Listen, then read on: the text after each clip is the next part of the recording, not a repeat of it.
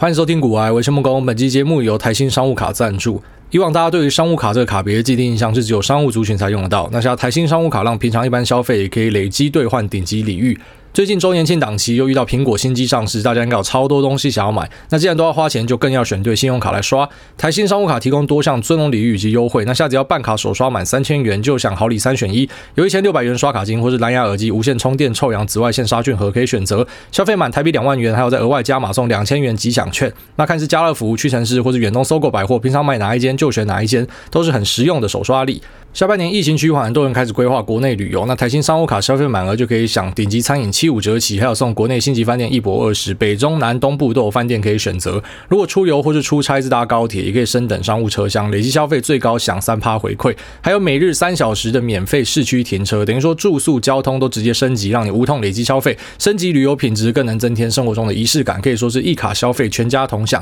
那海外购物有二点五趴的现金回馈无上限，扣除海外交易手续费一点五趴，等于你是多赚了一趴。那如果周年庆没有买到心仪的商品，从海外网站购入也是一个好选择，多买百多赚回馈。那期间限定申办成功首刷再抽最新的 iPad mini，链接放在下方的资讯栏，提供给所有需要的朋友。谨慎理财，信用至上，差别循环利率，一般消费及预借现金为六点七五趴到十五趴，依电脑平等而定。那预借现金的手续费是预借现金的金额乘以三趴，不足一百块以一百块计算。那循环利率的基准日是一零四年的九月一号。好，那我前几天在一个场合跟沙泰尔的伯恩，然后还有台通啊，就是李依晨，那我们一起见面聊天这样。那呃，李依晨是大学长啊，就他是最早当爸的。那第二名就是我，然后再是伯恩，伯恩刚当老爸这样，我非常恭喜他。那这三个爸爸聚在一起可以讲什么？当然就是讲这个小朋友的照护嘛，特别是我们小朋友都还这么小，所以就会聊说啊，他长得多快啊，他吃奶是怎么样啊，他的一些习性啊，他怎么样变化，他大概到。啊，几个月的时候会开始会笑啊，或什么，就类似这样的话题。因为我觉得这话题是还蛮有趣的，就比起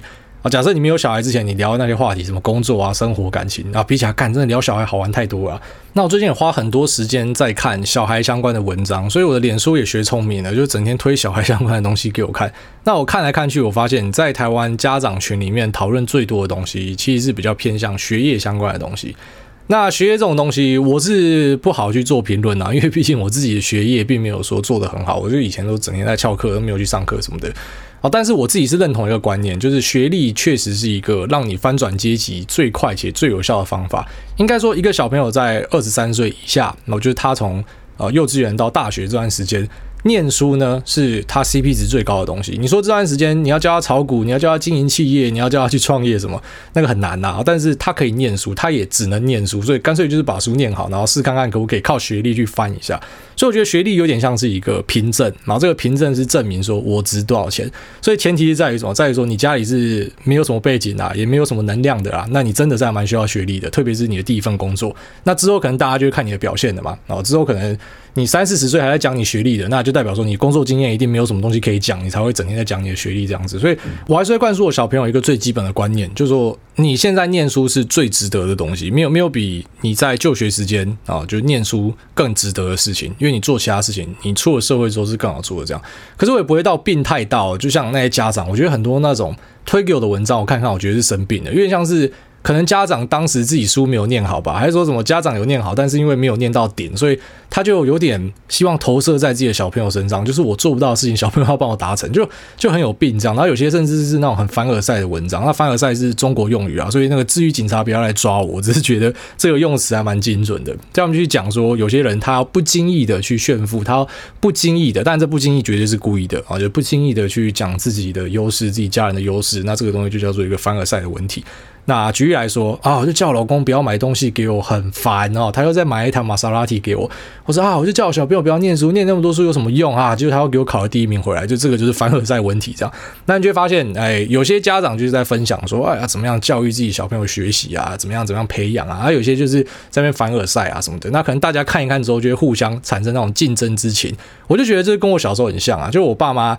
啊、小时候他拿我去比较的时候，一定比较痛苦，因为我爸妈是学校的老师，然后那学校老师的小朋友其实蛮多都还蛮会念书的，但是我是属于不会念书那种，所以我爸妈唯一能够炫的呢，就是我小时候英文很好这样，所以哎多艺考很高分啊，就是小时候可能忘记哪时候就考了八九百吧，然后国中吧多艺八九百，然后之后就往上冲。我当然知道八九百在很多的精英的眼里呢，他不觉得是什么。我现在自己本身最后面一次考试，机师那时候啊考九百三吧，啊，但其实九百三就已经大概台湾的一趴以内的这样。那这是唯一他们。们可以拿出去跟大家比较的东西。我就觉得说，因为我小时候是这样被比较长大的，我知道说，当别人的家长跑来跟我爸妈讲说他们的小孩又怎么样怎么样，然后我爸妈心里面一定是很难过的，所以他才会就是要故意丢一句说，哎，我小孩多益也很不错啊，这样就是怎么样？家长可能还是有他们之间的同才压力，他会丢个东西回去。那我之后长大之后，我就有跟我爸妈讲，我就说，所以像那些啊，以前很以前很屌的那些，像哪一个赚的钱比我多？就我爸妈就他也没有说什么，他们就微笑了一下。但是我知道我爸妈那时候承受的那个压力应该超大，就很多人要比较，好，所以。我自己的想法是，我不希望让我小孩就活在一个他要被人家拿去比较的的一个生活里面。就你要比较，干你们自己去比好不好？就是如果我要跟别人比较，就是好，我们到底谁赚比较多钱？就这样嘛。你家长自己比嘛，你为什么要把小朋友扯进来这样？所以我看到那很多文章，我觉得他就是把小朋友当成是一个那种军备竞赛的感觉啊，谁养的小孩比较厉害？像是那种谁养的斗犬比较厉害，谁的蟋蟀比较厉害？我们家怎么样去养这个蟋蟀？这蟋蟀竞争力比较，你就你把你小孩当成那样的东西。那根据我自己的经验的，因为毕竟我的出身就是一个私立学校嘛。那可是后来我去考机制的时候，我的同事就很多是所谓的学学霸，就最顶尖的哦，什么台大研所第一名那种超级高级人士这样。那后来在做投资之后呢，其实身边也是有那种很强大的人。那我观察到一个特点啊。就其实很强大的人，一般来说，他们家庭都很不错。哦，当然你一定会讲说，哎，阿扁那是三级贫户，他生一个阿扁，那个几率超低啊。三级贫户里面要出一个阿扁哦，几率他妈超干低啊。啊，可是家里很不错的，就像人家讲说什么妈的。台大的学生一大堆，就是他们的家庭的水平就比其他学校都来得好嘛，就比较有钱呐。那我觉得这是有有一定程度影响的，因为你小朋友在担心的东西，就跟其他小朋友在担心的东西不一样了。哦，其他小朋友可能还要担心说下一餐在哪里，那你的小朋友基本上已经不用担心衣食相关的问题了，他更可以去发展他的兴趣这样。所以我觉得，你与其去拿小孩来比较啊，你不如家长自己努力一点啊。你你只要你家长。够会赚钱，那呃家庭维持得好，就算不一定很会赚钱，可是花很多时间陪小朋友，你的小朋友就会赢在起跑点呐。我觉得真的差在这，而不是说什么小朋友到底有没有很认真去念书，有没有真的把他送去哪一个什么啊才艺班，还是什么补习班，把他的潜力逼出来。我觉得那都是次要啦。但如果我自己要来写这些文章，就怎么样育儿的话。或者说我想要看的文章啊，会比较偏向于我希望说大家可以教我说怎么样可以把自己的小孩就是真正的潜力给激发出来。这边讲的不是念书哦，是我很希望小孩子可以成为那种非传统雇佣关系里面的东西。举例来说，他可以成为一个歌手、一个画家、一个作家。那或是一个 YouTube 创作者，这是对我来说，我也比较希望我小孩他先往这个方向去尝试，或者说，就算他在维持学业的过程中，他应该要尝试这种，就是我们讲啊，套一句塔莱博上一集我们 Q&A 讲到的那种下档风险是有限的啦。就你成为一个作家，你下档风险是什么？你没有什么风险嘛？可是你有可能会变成 J.K. Rowling 之类的。那你想成为一个歌手，你下档风险是什么？啊，可能就是买一把吉他浪费钱，然后学了一点才艺这样。可是上档的就搞不好干你变 John Mayer 之类的。我会希望我的小朋友就是他去尝试一些这种下档风险有限，可上档超大的。因为你说呃一般的雇佣关系啊，然后就让你做到上班族的顶好了。啊，看！你在缴税就缴四十趴出去，诶，那很可怕，诶。就就算你薪水超级高，四十趴缴出去，而且你你最终你还是听令于别人嘛。啊，当然这个社会就是老大上面一定还有老大的老大嘛。啊，不过我就希望说他可以尽可能的跳脱这种雇佣关系，这样。那我觉得很不错的例子就是，像我很喜欢 Kings of Leon 啊，这个里昂王族这个乐团，那他们就是四兄弟，Folwell 兄弟哦，Nathan、Caleb、Jarrett 跟 Matthew。那还有那个 Billie Eilish 啊，这应该大家也是很喜欢。那 Billie Eilish 他的本名并不是 Eilish，就 last name 并不是 Eilish，而是 O'Connell 这样。那跟他的哥哥呢，两都是很厉害的音乐人。那或者是像是这个 Bee Gees 啊，比基斯 Gib 兄弟啊，他们有三兄弟，那也都是很很厉害的音乐人。或是台湾的张飞费玉清，然后跟那个横竖法师哦，横竖法师以前也是音乐人嘛，他只是哎后来就出家当法师。我觉得这就很酷。就其实我会希望更多的东西在讨论说，我们怎么样真正的去激发小朋友在影视、音乐或是创作什么什么的这些的想象力，因为这些东西才是就下档有限，可是上档是无限大的，是超级大的哦。可是你说一般的上班族，对啊，上班族。嗯，对我来说，就如果我的小朋友最后面他真的没有办法成为我刚才讲的这些啊、真的是很少数很有天分的人，那他真的要去当上班族的话，其实对我来说，上班族就都一样啊，就是我不会觉得说哪一个上班族是所以比较高级或者比较低，干你们都是拿薪水的嘛，所以嗯，我的看法是这样啊，就觉得如果你真的要去比小朋友，其实不如直接去比家长啊，就是 小朋友是无辜的哦，不要再把小朋友拿进那个军备竞赛里面比较了。好，那接下来我们就来聊一下上一集最后面有人问我塔雷博嘛，那我就说塔雷博的一些 buzzword，就你常听到什么黑天鹅啊、杠铃策略啊、反脆弱啊什么的，那那些东西我实际上是有拿在自己的交易使用，以及拿在生活中当一个就是思考的一个框架跟模型来用，我觉得是很不错的。那当然，塔雷博的交易实际上要拿去市场上做，可能未必是一件好事。就像我提到，有很多基金可能就是呃，照他的这个论述呢，然后去做了这样的配置，然后最后面就发现说，就是赔到烂掉了。因为市场上发生一些所谓的这种低几率，那造成极大破坏的事情呢，毕竟就是市场中的少数，所以你可能撑不到崩盘，你就先把你基金的 AUM 整个给赔掉了。哦，所以你直接拿去交易做，我觉得是不建议啊。但是如果说你可以把这个思维模型拿进去生活，或是你的呃这个买卖。里面啊，当成是一个辅助的话，那可能是蛮有用的。举例来说，刚刚前面如果常跟大家讲一大堆，说我对于小孩培养的一个看法嘛。那其实某种程度来说，我的想法就是印证了塔雷波讲的这个杠铃策略。好，怎么说呢？杠铃策略我们之前应该跟大家讲过很多次，就说你九成的东西是要放一个相对保守的东西，那一成的东西你要去追求强大的波动性。所以按照台博的一个设计呢，我们可以说九成的东西我们去买债券的 ETF，因为是稳到不行的。那可能一成的钱呢，我们就可以拿去买所谓的选择权，因为选择权下档是就最多最多就是归零啊，你不会有超额损失的一个产生。也就是说，像你这一成的钱，你不可以拿去买期货了，因为你买期货的话，今天假设遇到一个极端的行情，你是可能会产生这种所谓我们讲 over loss 哦，就如果说你有开到杠杆的话，那你可能会有超额损失，就是你这个钱赔不够，你还要再从别边拿钱回来补，那这个就不对了哦，你要要去找一个，就是举例来说，如果你是使用期货了，那你可能也就是完全没有开到杠杆，就是你你该放。多少钱，合约价值是多少，你就放多少钱。那这样子呢，不会产生超额的损失的话，就可以符合就是反脆弱或者说这个杠铃策略的一个设计。那九成的东西去放债券 ETF，一成可能要去买选择权哦，这就是一种。那或者是啊更追求一些高风险哦，就是你你风险耐受度更高，你可以追求更高报酬的人，他可能九成的钱放大盘市值型 ETF，那一成的钱他可能拿去放啊加密货币，然后或者是选择权。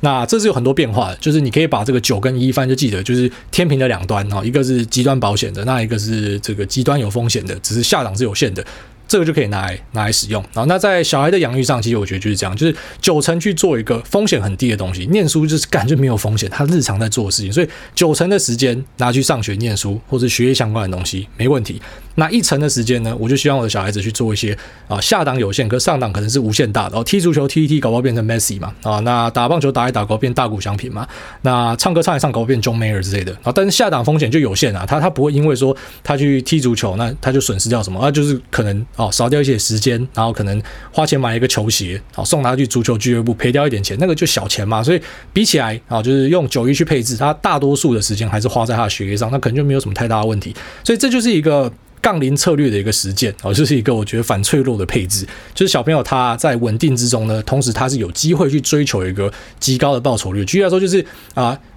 可能我的小朋友未必可以这样。但他人生如果可以重来一千次的话，搞不好就被他赛道嘛。所以，我们用一个这个大数法则来讲啊，就今天如果是有十万个小朋友都做这样的配置，就九成的时间去做做学业的东西，那一成的时间去做，那就是课外的东西，就是你会发现说，一定会有小朋友就是成为。哦，就我们讲那种非常有天分，然后可能他的啊这个音乐或者影视或者体育相关的潜能被激发出来，然后最后面在那边赚的钱是远大于他可能本来学业那边的天花板的。哦，所以这就是一个杠铃策略的一个实践。哦，所以说你会很惊讶的发现说，很多我们在交易市场里面用的一些心法，比方说你可能看查理蒙格、巴菲特写给股东的信里面的一些啊论述，或者说他提到什么信任边际嘛，或者 Seth Klarman 提到的安全边际，那以及啊现在我跟大家分享塔雷伯讲的黑天鹅，那杠铃策。策略什么，其实它很多都可以拿到现实生活去使用，那我觉得蛮合理的，因为股市里面的很多波动其实就是人性所造成的。举例来说，可能几个月前大家讲说啊，这个世界上的坏消息有多少啊，一路到现在一大堆鬼故事嘛。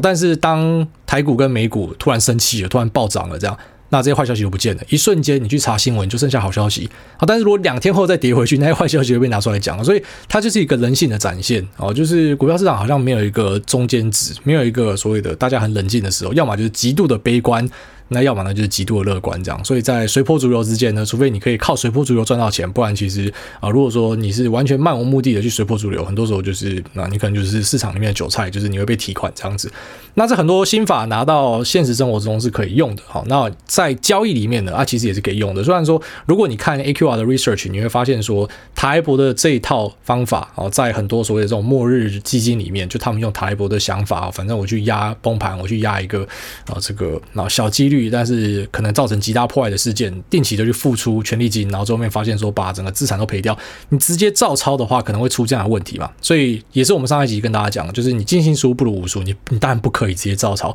你直接照抄应该是不会有太太好的下场哦。因为呃，虽然说历史会不停的重复，可是它可能会用不同的方式去重复啊，就是可能人类就是一直在追求自我毁灭，可是每次自我毁灭可能都是用不一样的方式在自我毁灭啊，类似这样子。那如果说我们今天拿进交易里面用了，其实你会发现简单的不可思议，搞不好其实很多人你日常就已经在用，就是塔雷伯提到的这个 fat tail 跟 thick tail 的事件。那所谓的 fat tail 跟 thick tail 就是我们刚刚强调的哦，小几率的事件发生了之后呢，可能造成极大的破坏，然后以及啊，因为一些没有想象到的事件，然后去推升，让这些本来看起来几率很小的事情，突然可以无限的放大。那这就是所谓的后尾或是肥尾。那这个东西其实很多人日常就在做了。其实你在追突破，跟你空在跌破，你就是在实践一个，我觉得就是我们称 fat tail 或者 thick tail 的事件。好，举例来说，有一个指标可以帮助大家了解我在讲什么。那有一个技术指标叫做呃布林通道啊，Bollinger's Band。那它是由 John Bollinger 在八零年代提出来的一个技术分析。然后这个技术指标其实里面的参数都可以自己定义，只是一般典型的定义是这样。那中间的均线哦，中轴呢，它会抓二十日的 Moving Average，也就是月线。那上面的那一条上缘跟下面的这个下缘呢，分别是加两个标准差跟减两个标准差，所以这个就是在常态分布里面啊，九十五趴的几率股价会落在上下正负两个标准差之间。那五趴的几率呢，就是它会跳出上下的两个标准差之间。所以当你今天把布林通道打开来套在一个盘整中的股票，你就会发现说，股价就真的在上下的两个轨道之间跳动，直到好突然往上井喷。摸到了上轨，然后你会发现这个布林通道会打开来，或者说往下跌破，撞到了这个布林通道的下轨，然后布林通道会打开来。这时候呢，就是可能会去挑战小几率的事件，但是还是要跟大家强调，未必啊，未必说它去撞到下轨或是上轨，它就一定会突破，或是它一定会跌破。因为有时候人家讲假跌破或是假突破嘛。啊，但是这个呢，其实就是某种程度去实践塔雷伯讲的这个啊黑天鹅。那 fat tail 跟 thick tail 事件，只是黑天鹅我们会想成是很不好的事件嘛，就是啊，今天可能股市崩盘或什么的。可是今天如果把它反过来想，哦，白天鹅突然一只妈天鹅飞出来，充满了好消息，可能就是一家公司啊，突然有超强的催化剂，或者说突然接到一个大单，或者说他们总部下面挖到石油，挖到外星人的飞船之类的，那价值突然的骤升，所以呢，它跳脱了它本来常态分布下九十五趴股价会落在的位置，然后就一路顶着上轨往上冲了。所以这个呢，其实就是一个 fat tail 跟 thick tail。所以，如果你听得懂我到这边在讲什么的话，你就可以发现说，你是可以直接把塔雷伯的策略用在交易里面的，就是你追突破，然后你跟追跌破啊，就是你去空在跌破，这个就是在实践塔雷伯讲的东西啊。在我的看法，我觉得这个就是一模一样的事情啊，只是很重要就是你的资金分布啦，因为你你不是说你每次去追突破，或是你去空在跌破，你就一定会有这个大行情产生嘛？就如同说那些很多去效仿塔雷伯讲的策略的人，最后面他们就把他钱都赔光了嘛？因为不是每年都。会有崩盘，就像突破，不是每年都会有像长隆、阳明、万海，那或是呃每年的那些超级传奇标股啊，以前的汉讯、国巨什么，不是每年都会有这种巨大行情的产生。可是当你今天只要压到一次的巨大行情，你可以把之前赔掉的好几次全部都赚回来。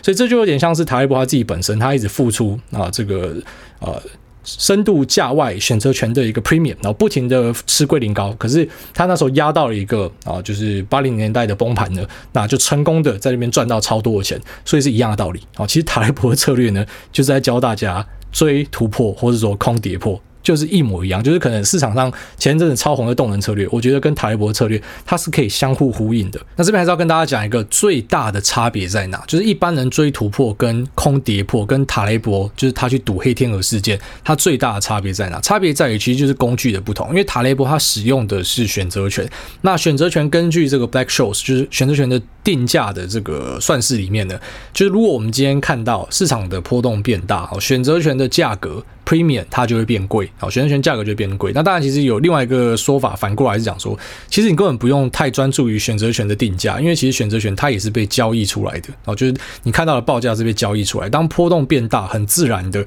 避险的需求增加了，或者赌这个行情变大的需求增加了，所以自然选择权价格就被往上推。所以以塔雷伯的策略跟我们一般去追突破跟跌破，它最大的差别在于说，因为它是使用选择权，所以如果它今天在突破或是跌破之后才去靠选择权，那其实它可以赚。到的报酬就已经相当程度的被缩小了，因为当大波动已经产生的时候，选择权价格会变得很贵。所以塔雷伯的做法比较像是超前部署，就是他在行情还没有变化的时候，他就先率先的买进深度价位的 put 或是深度价位的 call，他不是用 call，而是用 put，就他先率先布局了，所以有点像是呃，真的要套用他的他的案例的话呢，就是你去找一个盘整中的股票，最好是找那种跟他妈压路机压过一样哦，就是完全停在那的股票，然后你就先去压一个方向，看你要买进还是你要放空，然后之后你就等待行情的发生。好，所以你也可以把刚刚前面布林杰指标的这个拿进去你，你你挑到的股票里面看，它可以协助你判断，反正就是啊上下轨之间压缩啊，然后不会动的。那你就可以提早，就你按照塔雷伯的方法，就是你提早买进在那边等嘛。只是你搞不好一等就两年之类的。像你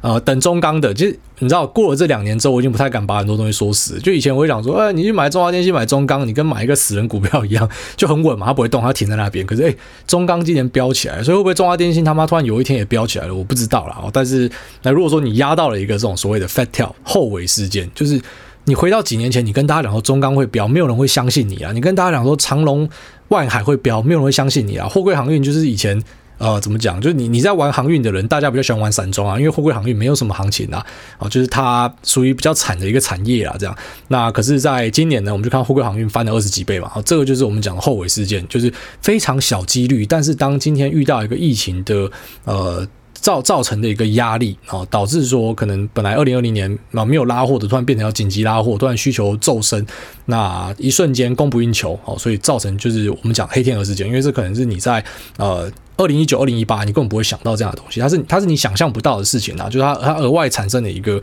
新的动能，然后那这个新的动能造成了这样的一个破坏。所以如果说你当时是按照啊它的策略，就说啊我看到它都不会动，它停在那边盘整，我就先买进那边等待，哎，搞不好你就有机会赛到这样的东西啊。但是更高的机会就是因为毕竟九十五趴的几率，它就是停在这个然后上下轨之间嘛。那于是比较进阶的版本，就是追求资金效率的人就会选择，他今天有去挑战上轨的时候，我就追。那我发现是假的，我就把它砍掉。好，他如果今天是真的，那我就跟着搭船这样。只是这个策略就如同我们跟大家强调的啊，在前阵子可能很强，可在这阵子，如果你使用这个策略的，你真的是被打成狗哦。就是我相信，如果这阵子做动能策略的，应该都觉得很闷呐。啊，这是这是一定的。那跟市况也是有有相当程度影响啊。就是我们举例来说，如果塔雷伯今天不是在八零年代那时候出生，他假设是在然后，比方说。金融海啸之后，然后才进入市场，然后去操作他他做的做法的话，他搞不好根本就没有机会红起来啊。那还记得上一次的那个书里面有提到那个随机骗局嘛？就他自己讲到什么随机骗局，就有很多东西是几率什么，感觉他自己也是随机骗局的一种啊。就是这么多基金在学你，这么多的那你的信仰者在学你的方法，可是一大堆人赔到脱裤，可是就就你红起来。所以我觉得有时候蛮讽刺的东西就是这样，就是呃，也是我们跟大家提到说，你不要幻想说你看任何一本书就可以变得跟他一样，因为。这个就像他自己提到的哦，这就是一个随机骗局，所以他其实自己呢也是一个随机骗局哦，在我的看法是这样。好，那我们这一局先聊到这边，我们接下来进入 Q&A 的部分。第一位 Brian 一零零八零六，他说韭菜拼盘好吃吗？哎大你好，选我选我，小弟是小资打工仔。想询问癌大关于价值陷阱的问题，例如说最近有档金融股，我用今年度预估的全年 EPS 算出来，它的合理价是七十五块左右，于是，在股价看到七十五就开始布局，那结果股价后来又继续盘跌下去，离合理股价越来越远，那这样我就想说，是不是要再设个十趴左右往下的安全边际再开始布局，是不是比较不会套在前一波的山坡上呢？还是我应该转换一下心态，尊重市场的大趋势，改成右侧交易，在市场下跌时，自己的心情比较不会患得患失。感谢癌大，祝福癌大一家身体健康，万事平安，秋狗持续干你娘。好，那个你要把左侧换成右侧，其实不是那么简单的事情。我建议你啊，就是你做个防呆吧，可能一个账号这样做，另外一个账号那样做，然后比看绩效怎么样再说。就它不是说换就换这么简单啦。所以左侧交易就是越跌越买，那右侧交易呢，就是我今天买进之后，我第二单一定要买比第一单还贵。就是如果说我第二单是买的比第一单还要便宜的话，代表在凹单。好，所以它是完全不一样的思维。那我觉得都要先试一下之后才知道自己可不可以做。那再来就是你讲说你有算安全边际，安全边际应该是在你投入前就要算的，你不可以说它往下跌，那你才在抓安全边际，这怪怪的。应该说，比方说你刚刚讲这个，那合理价七十五块嘛，所以你安全边际抓二十趴的话，那不就是？啊往下再算十五块嘛，就六十块。你从六十块才开始买，这就是所谓的安全边际的一个观念哦。所以你不可以等到你已经买进之后，那你才去设安全边际，这很奇怪。那再就是价值陷阱的问题啊。价值陷阱的意思就是说，今年赚得到的钱未必明年赚得到哦。但是很多人可能会看到，因为今年赚很多钱，所以他就呃在自己的脑中就脑补说啊，明年成长率，你看过去成长率都是这样嘛，那于是明年也会继续成长啊什么的，就是人家讲的啊新常态。你经常听到某某产业有什么新常态，那什么货柜轮有新常态，MCU。，又有新常态，什么有新常态，新常态。可在资本主义的社会里面，我觉得几乎是没有什么新常态存在的空间。就是如果你今天开始赚到一个暴利啊，就是你突然有一个超级暴利的获利，然后跟超级大的一个毛利的跃升，其实很快的都会有挑战者出来。就一定会有其他船商开始造船嘛，那一定有其他的 IDM 会开始去扩产嘛，因为他发现这东西好赚，大家就会想要来抢，这就是资本主义的社会。所以那循环会像是今天一个东西毛利很高很赚钱，然后突然就一大堆竞争者加入，然后毛利就变低，低到后来一定会有人倒掉，然后倒掉之后呢，可能就开始哦供不应求，那又回到了毛利上升的一个循环，就会长这个样子啊。哦，所以价值陷阱的意思就是说，你可能看到一个东西它过去很赚钱，可是你就。脑补说未来也会很赚钱，可是未来其实是不赚钱的。然后你用过去的赚钱的东西来给他一个估值，这就一定会错的离谱嘛。所以这就是所谓的价值陷阱。大概是这样。好，下面一位世新三下智久说，Mike Coxmo，诸位好，想问诸位对于比特币跟以太币未来的展望有什么看法？祝福诸位全家以及所有听众身体健康，谢谢诸位。那当然就希望他可以在现实生活中有更多的运用啊。基本上他就是挑战法币嘛。就如果说今天有一个币可以通用全球，那有超低的这个成本去做转换，可以在全球使用的话，我当然乐见其成啊。只是我不觉得全球央行会这样就放行它，哦，所以应该之后还是会有很多监管的关卡啦。最主要就是现实生活中的一些企业会不会采用啊，特斯拉、亚马逊啊，如果大家都采用的话，那当然这东西可能就可以很快速的加速。但我有时候觉得比特币跟以太币有一点恶趣味，你知道吗？就他一直强调说自己是去中心化，有点叛逆嘛。然后在这一圈的从业人员，很多人就会有点让鄙视外面的所谓的传统金融仔。你知道，其实最早我在创一个比特币的 Telegram 的时候，就有人讲说什么传统金融仔要来讲比特币，没有啦。其实我只创一个多地方给大家讨论啊。然后很多在参与的可能是年轻人吧，他讲话就就很冲这样子。那哎，最近发生比较有趣的事情，就是说比特币的期货 ETF，那之后就可以开始上交易所。去去交易了啊，那于是就可能刺激了比特币大涨。我觉得很好笑啊，就是如果这个东西是想要完全的跳脱所谓的去中心化，想要呃跳脱监管，想要跳脱所谓的各国邪恶的央行印钞，然后导致我们的购买力持续下降或什么的，可是后面它还是慢慢的去往。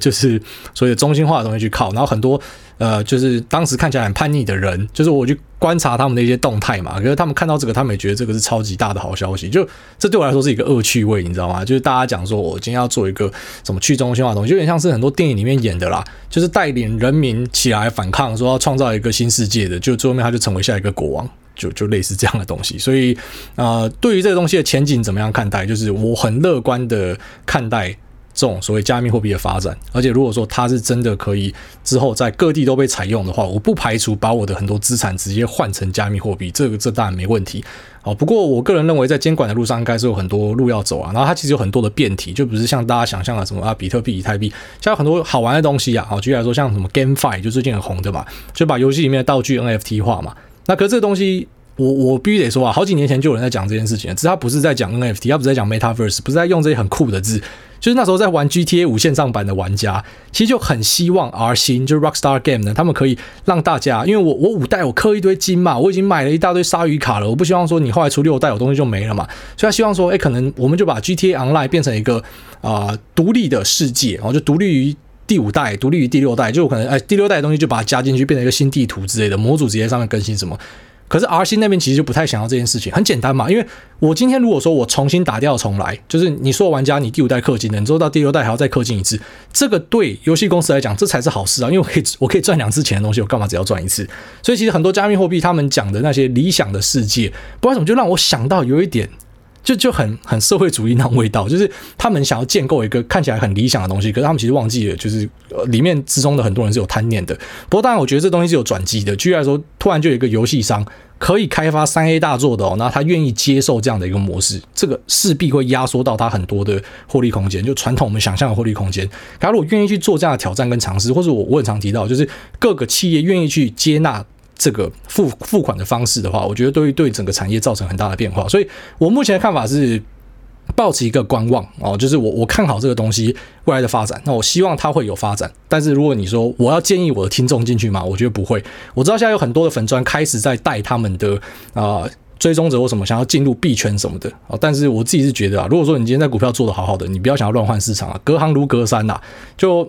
怎么讲？你在股票市场做好好的，你也不会想要幻想说，我今天要去别的市场啊，我这边做好好的，我要放大获利，我就加杠杆就好。就你换去别的东西，你未必可以比较赚钱，而且要投入的心力是很多的啊，所以还是要小心。因为我知道现在很多人开始往那个圈子去靠。那 NFT 你可能听到很多暴赚的例子，可是其实死掉的人是是超级超级多的哦，这可能是大家要小心的。下面为蜡笔困困，他说：“求求念我车用美股解惑。”那国外大大好，我是新加入的大学生听众。最近几集常会听到癌大提到车用电子这个趋势，所以想询问会推荐 IDRV 或是 DRIV 这个 ETF 吗？那还说干脆存久一点，直上特斯拉呢？感谢国外大大解惑，祝每天开心。然后这两个 ETF 其实蛮红的，一个是呃 iShares 出的吧，那一个是 Global X 出的啊，两个都是车用相关 ETF。那我记得呃成分股里面好像第一大都是特斯拉，然后第二大一个是 AM。第一个是 NVIDIA 哦，摆 AMD 在第二大，我觉得很奇怪啊。你摆 NVIDIA 在第二大，我觉得还 OK。所以主动 ETF 的问题，其实最大都是你根本不知道便当夹什么啊。就算说你知道，就像我们这样会去查啊，他未必夹菜是你要的，所以你干嘛要让他帮你夹？你自己配就好，你自己配还没有管理费的问题。好，所以如果你对于这个产业不是很了解的话，那你是可以考虑这样子的 ETF，然后那给人家扣一点管理费，那也没多少，零点六趴。哦，对于一些很极端的指数投资人，可能觉得很贵，但我觉得啊，其实也还好啦。啊，那如果说你是够了解的，像像我就觉得，为什么你把 AMD 摆在第二大，怪怪的，应该是摆 NVIDIA 才对。哦，所以嗯、如果你自己有一点想法的话，还是用配置去做啊，就自己去配置。啊，如果没有想法，直接买 ETF 也是可以。哦，就是相对保守一点。那你说直接买特斯拉可不可以？也是可以啊。直接买特斯拉就变成你的胜败就是跟特斯拉这家公司嘛。那心脏可能就要大一点这样。那买 ETF 至少是好几家公司包在一起给你，所以呃相对的波动一点也不。比较不会这么大，但是你可能也比较啊不会有，比方说压到宝，然后喷很多这样，因为毕竟它是一个平均的一个报酬嘛，就是加权之后的一个报酬，所以看个人哦，这个绝对是看个人。下面一位 Let's Go，他说我们双龙村一定是大拇指的啦，那五星吹报一定是大拇指的啦，感谢癌大每周两次的陪伴，丰富扎实的内容，常常让我上下班精神不济时必须一直回放才跟得上。那菜鸡股是做的烂爆，但有癌大当生活台听很棒，癌大唱的珍珠美人鱼忍不住刷了五次，不知道癌大现在还有时间听歌吗？在这个呃，在这里想推荐同事哈嘎宁的癌大一首歌，是中国客家乐团九连真人的《莫欺少年穷》。那可以 YouTube 搜寻现场表演版，魅力惊人。那最后祝癌大全家平安，小主委日日安稳睡过夜，平安喜乐，幸福美满。好，谢谢这个 Let's Go。那我去找这首歌来听。下面一位呀呀呀，他说住在二三三零跟海上套房怎么办？还在海上漂怎么办？航运股是否会回来呢？二三三零，我个人觉得还好啦，但是航运股会不会回来？我觉得是相对困难啦。啊，因为。我其实蛮早就跟大家讲说，航运股是景气循环股嘛，只是我那时候抠太早了，因为 我那时候问业界的朋友，他们真的就跟我讲说，农历年就会结束，然啊，我就在节目分享说农历年会结束，啊，我听到就这样嘛，我就如实分享嘛，然后之后后来我就被贴到 PT 上面，就是有些人就要酸我呛我这样，然后之后后来我有一次出来跟大家警告说，还是要小心这样的一个东西啊，因为毕竟这个东西跟电子股有很大的差别，因为那时候的风气是一大堆人讲说，为什么航运不可以成为台湾的新电子股？为什么它不可以变成主流？所以我就在发一篇文讨论这件事情嘛，然后。又在被转贴出去说我在蹭什么的，我就懒得评论了。现在看到一堆水手死掉，其实我个人以前会觉得很高兴，就是干你们活该死好这样。可是现在你就觉得啊，你一定有一些听众在船上嘛，一定有一些人受伤或什么的嘛。而且股票市场本来就不是在拼一个，就是我到底可以赚多少钱，它不重要，重点是你可以活多久啊。你今天可以暴赚，那你明天会赔光，那你跟我讲你暴赚很屌，我一点都不在意啊。你你跟我讲说你连续五年、十年都在赚钱，这个大拇指好，就算你赚的没有很多，可是你都在赚钱，大拇指。可是你跟我讲说你今年赚两百趴、三百趴，就你明年赔掉，那你就是一般的韭菜这样。所以呃，每年标股出现就有很多标股流氓，这对我们来说其实也很困扰。因为我开始录节目，其实到现在就遇到这一次标股流氓，但我跟你讲，以后一定会遇到，因为当时我也是看到什么汉讯国巨在标的时候，也是一大堆标股流氓啊，就他们会开始跟你灌输说。我觉得那是在捍卫自己的信仰，因为他可能自己很害怕这样，所以他就要借由批评别人来让自己感到安心这样。那我们觉得很凶啊，就是在这种聊天室干人或什么的。但是我必须得讲这个东西，因为毕竟就我们一直提到，他根本没有新常态这种东西啊。大家跟你讲新常态，新常态根本没有这个东西啊。只是我那时候讲太早了啊。如果我今天是在两百块发表这个言论的话，哇，我就成为神人了这样。可是真的没有人猜得到那个高点在哪哦。你你猜你猜得到的话，那你就是 百年难得一见的练功奇才，没有人猜得到啊。可是基本的观念就是这样，就有些东西啊，这个东西是景气循环股，哎，没有什么不能承认的啊。我自己也会炒景气循环股啊，我自己不是讲过我也会玩散装航运嘛，啊，所以我们要攻击谁？可是那时候就有很多人觉得干嘛在攻击别人什么的啊，所以其实那个观念都讲过了。那你说二三三零跟海运比起来，哪一个可不可以回来？二三三零是我个人觉得回来几率超级高，特别是你看那什么鬼神财报。可是你说航运的话，嗯，我相信之后应该，嗯，特别是有越来越多产能开出来之后，那它终究会归于平淡。就是它要回去的话，我觉得是比较难啊。但是当然，你说会不会突然有一个这种回马枪暴力反弹？有机会。但你说要冲回高点，我个人觉得超级困难啊！我再次 再次在这边再立一个 flag。下面为金叉五先生说：“吵架救股市。”诸位你好，第一次留言是想祝福癌群最美的天蝎座 V 生日快乐，顺便趁乱告白，挂号删除线。那在此想推广一下古癌群吵架救股市的风气。只要在股癌群里吵架，隔天台股就有很高的几率喷喷。但最近吵架的人变少了，同温层也越来越厚，所以想来推广一下股癌的 Telegram。那无论是想要练习嘴炮，还是想要救自己的持股，欢迎来股癌群吵架。那举凡性别、政治、疫苗、投资心法等议题，都欢迎大家来吵架救台股。谢谢。啊，那这个金城武先生啊，金叉五了，金叉五先生他讲的是正确的，就我们台股群每次在吵架的时候，很高几率就是隔天就要反弹的。那我觉得这跟一般韭菜的那个心性是有关系的，就是很多时候你会发现，当一大堆人开始停损，然后开始。啊，贴毕业文，然后开始跟大家讲说赔烂了，再也不要玩股票，干，马上就反弹了。就像那时候有一大堆人在美国的成长股修正的时候，心灰意冷说，谁说他妈美股很好做？那时候我们的群主超多人突然冒出来，就一直在骂这个，然后贴那个干妈乞丐图，说谁说美股好做的？然后就说回台股，就后来美股就开始一路涨到现在。然后那时候回台股的人哦，也是讲说什么，哎，就台股世界强，世界第一什么的。然后谢金河整天在那边发文说啊，台股怎么样？或者多厉害啊，超强超强。讲完之后，后来台股就一路。从八月就杀到现在这样，所以有时候很讽刺，就这样，就大家极度乐观的时候就要出事，然后大家开始很闷，要找架吵的时候，干行情就要回来了哦，这个是真的啦。那下面一位呃优赞哦，他说哭啊，美股无情下杀。那诸位您好，想问。联总会缩减 QE 对美国股市有什么影响？感谢来大，祝全家平安，股市长虹。就当然理论上啊，钱变少了，可能会让资产的价格逢修正吧。但是我个人觉得，你一定不会等到什么联总会开始讲说要去 taper 要去缩减 QE 的时候才看到跌，搞不好现在早就跌完了，很难说。但是我个人的倾向是，股价往往都会提早反应。就就算这个东西它真的会对市场造成啊，不管冲击是大是小，可是都一定会提早 pricing，就是会会提早去做动这样子。那你讲。说客观上看这件事情，缩减 QE，当然它一定会对资产资价格造成一些影响嘛。可是目前有趣的是，根据一些数据显示哦，目前美股的估值用 Four P 来算，几乎啦，然后因为很多大权值盘在那边啦，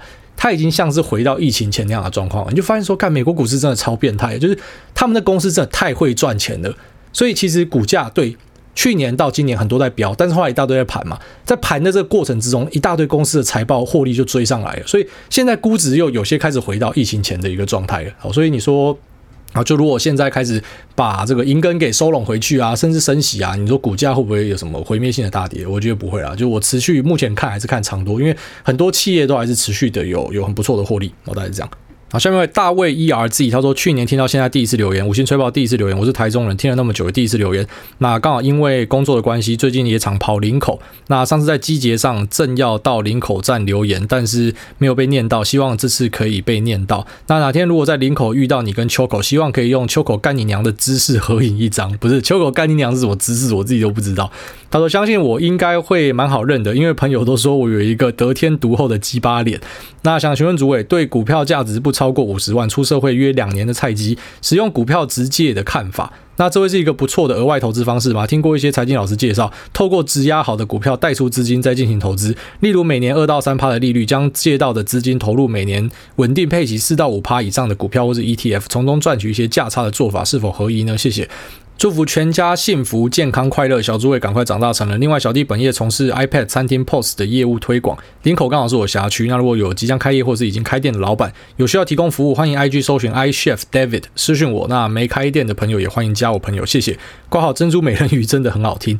OK，那这个股票直借、股票直押，它是一个呃，怎么讲？就确实是蛮多人有在做这样的一个东西啊。那基本上你的股票多。那它又是绩优股的话，可以谈到的利率又更低哦，甚至有些我知道是可以压在两趴，甚至更低这样。那所以质押呢，就是你把股票押给这种证金公司，那他就会把钱给你啊。举例来说，你如果是押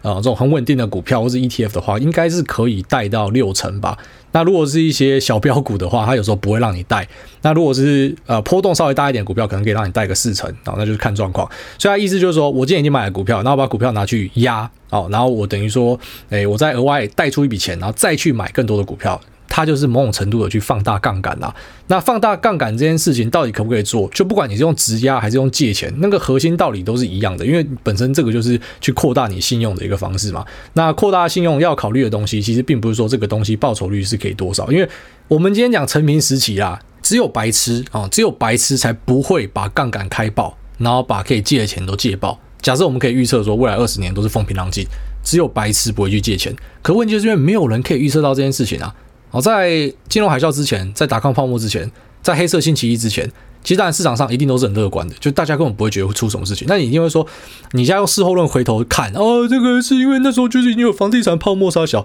不是啊？我跟你讲，如果当时真的是有什么房地产泡沫很明显的话，不会只有 Michael Burry 跟几个少数人在那边做空房地产啦。就大银行他们也没有看出这样的问题，所以很多这种我们讲黑天鹅，就是你当下根本就没有人会注意到。或者说，就算你注意到，可是你又用别的方式去合理化，啊，现在就房市很好啊，对吧？啊，房市很好啊，大家要买房的有什么问题？就会变成是这样子。所以你说，如果未来台股就现在我们看起来都很好嘛，那么台湾的基本面强嘛，啊，外销超强嘛，那你说之后的两三年一定会都一直走多头吗？如果你真的很敢确定这样的事情，你当然嘛，白痴才不借钱哦。但是如果说你你是跟我一样，我是不敢确定的，就我真的不敢确定。举例来说，什么呃，你这样搞下去，然后来台台海出了一个危机，未必真的打起来哦。就是台海有有有比较相对严重一点的危机，那股票大跌一个五成哦，指数跌掉五成，你有借钱的你你就掰了啦，然后你就直接出局了。所以呃，借不借钱投资股票，其实跟那个报酬率真的是没有什么太大关系，而是你有没有那个信心去啊去承担。假设说。你错了怎么办啊？就是你错了，你你是有没有办法去耐住这个然后压力的？如果可以的话，那你再去考虑，你再来看报酬率。报酬率是摆在第二层去思考的。那第二层思考是很简单啊，反正就是你质押出去的东西，利息一点多趴两趴，你只要找比这个高的就好了嘛。好所以你就算去买个最无脑的台湾五十指数，那可能都比这个高。所以其实要怎么做，这是简单的啊，难是难在你确定嘛？哦，你要确定诶，这个才是最重要的。好，下一位三居哥，他说彭淮南是历史罪人吗？那感谢主委五星吹捧，听了很久节目，学了很多观念。那请问主委，你一直都说你是长线交易者，但记得你之前有提到你一个月交易税有到几十万，八年后怎么会需要这么多交易税？小菜鸡搞不懂。那另外，请问一只股票借券被借到列入警示股，是不是很奇怪？挂号合一借券等于要放空，这个理论成立吗？那最后，请问为什么你觉得美国升息，台湾就会升息啊？之前美国升，彭淮南照样装死啊！祝主委一家平安健康，小主委长大不要假 K。好，感谢这三居哥。好，那一个一个回答。首先，他讲说我是偏长线交易的，那为什么会有这么多的交易税？因为我之前有在 Telegram 贴给大家看啊，基本上交易税可能一年就缴掉了几百万这样子。那为什么缴掉这么多交易税呢？很简单，因为我在美股我真的是做长线，可在台股我偏比较中短线，甚至有时候会做一些，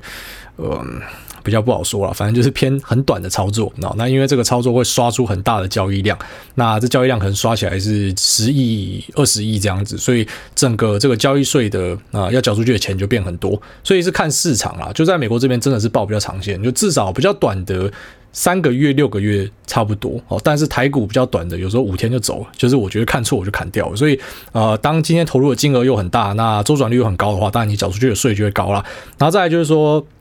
啊，有一个股票借券被借到列入警示股，是不是很奇怪？挂号是合一。那合一这家公司，我觉得比较有趣的是，追踪筹码的朋友有发现说有一个分点哦，这个分点是还蛮厉害的分点啊，就是说好像上一波也是这个分点买进之后就开始涨什么的。但敢一样，不要把这边当爆牌台，拜托，我是分享一个我听到的一个啊蛮有趣的事情。这样，那借券是不是就是要放空？诶，未必啦。哦，如果说借券卖出，那就是放空。哦，借券未必是要放空，但是如果是借券卖出，那一定就是要放空哦。这个是法人放空的方式。然后再就说，为什么我觉得美国升息，台湾就升息？我没有说一定会升息啊，就说，哎，目前如果说美国看到。就是有有升息的状况产生的话，你看很多新兴市场，因为他为了怕钱整个被吸走嘛，所以他就必须要配合去去做升息这样。那我上一集不是提到说，台湾的体质算相对好的，所以未必会跟。最主要是看 CPI。那你说彭淮南是不是呃装死历史罪人什么的？其实我觉得也未必啊，看你用什么角度去看他。就你莫名其妙，但你不会没事就要升息嘛。因为我知道外面有个说法是说，台湾应该要升息去打房，但是升息这个东西是它不是只影响到房市，因为很多人是对于高房价这个事情。啊深痛勿绝，所以他希望说用任何方式就是要把房价打下去。但是你升息一升之后，企业借贷的成本也变高。那很多的问题都会随之去产生，哦，那你的房贷也会变高，什么什么都会变高。那它也不是说你没事就要去升息，其实最主要还是盯台湾的 CPI。那台湾的这个 CPI 假设就控得好好的，那干嘛要升息？哦，所以这个完全是看你用什么样的角度去解释。就如果说你真的是很讨厌房地产啊，真的太贵太贵，那你一定会觉得说干嘛升息申报，最好是毁灭大家，最好是一半的屋主直接去死之类的，那房价就便宜了嘛。哦，可是如果说你是用比较我自己觉得啊，比较相对客观的角度去去看的话，就是台湾真的有必要大炮打小鸟去升息吗？那个其实还是要先看说，我们目前实际上就台湾有没有发生严重的啊，比如说通膨之类的啊，有这样的问题的话，那你说看到升息，我觉得可以期待，因为美国在升息之后，你就看到新兴市场的国家，什么巴西、俄罗斯就在跟的嘛，所以呃，韩国跟，然后那台湾可能也会跟，这是可以期待的，但是并不是说绝对会发生啊，大概是这样。好，那这期节目先聊这边，就这样，拜。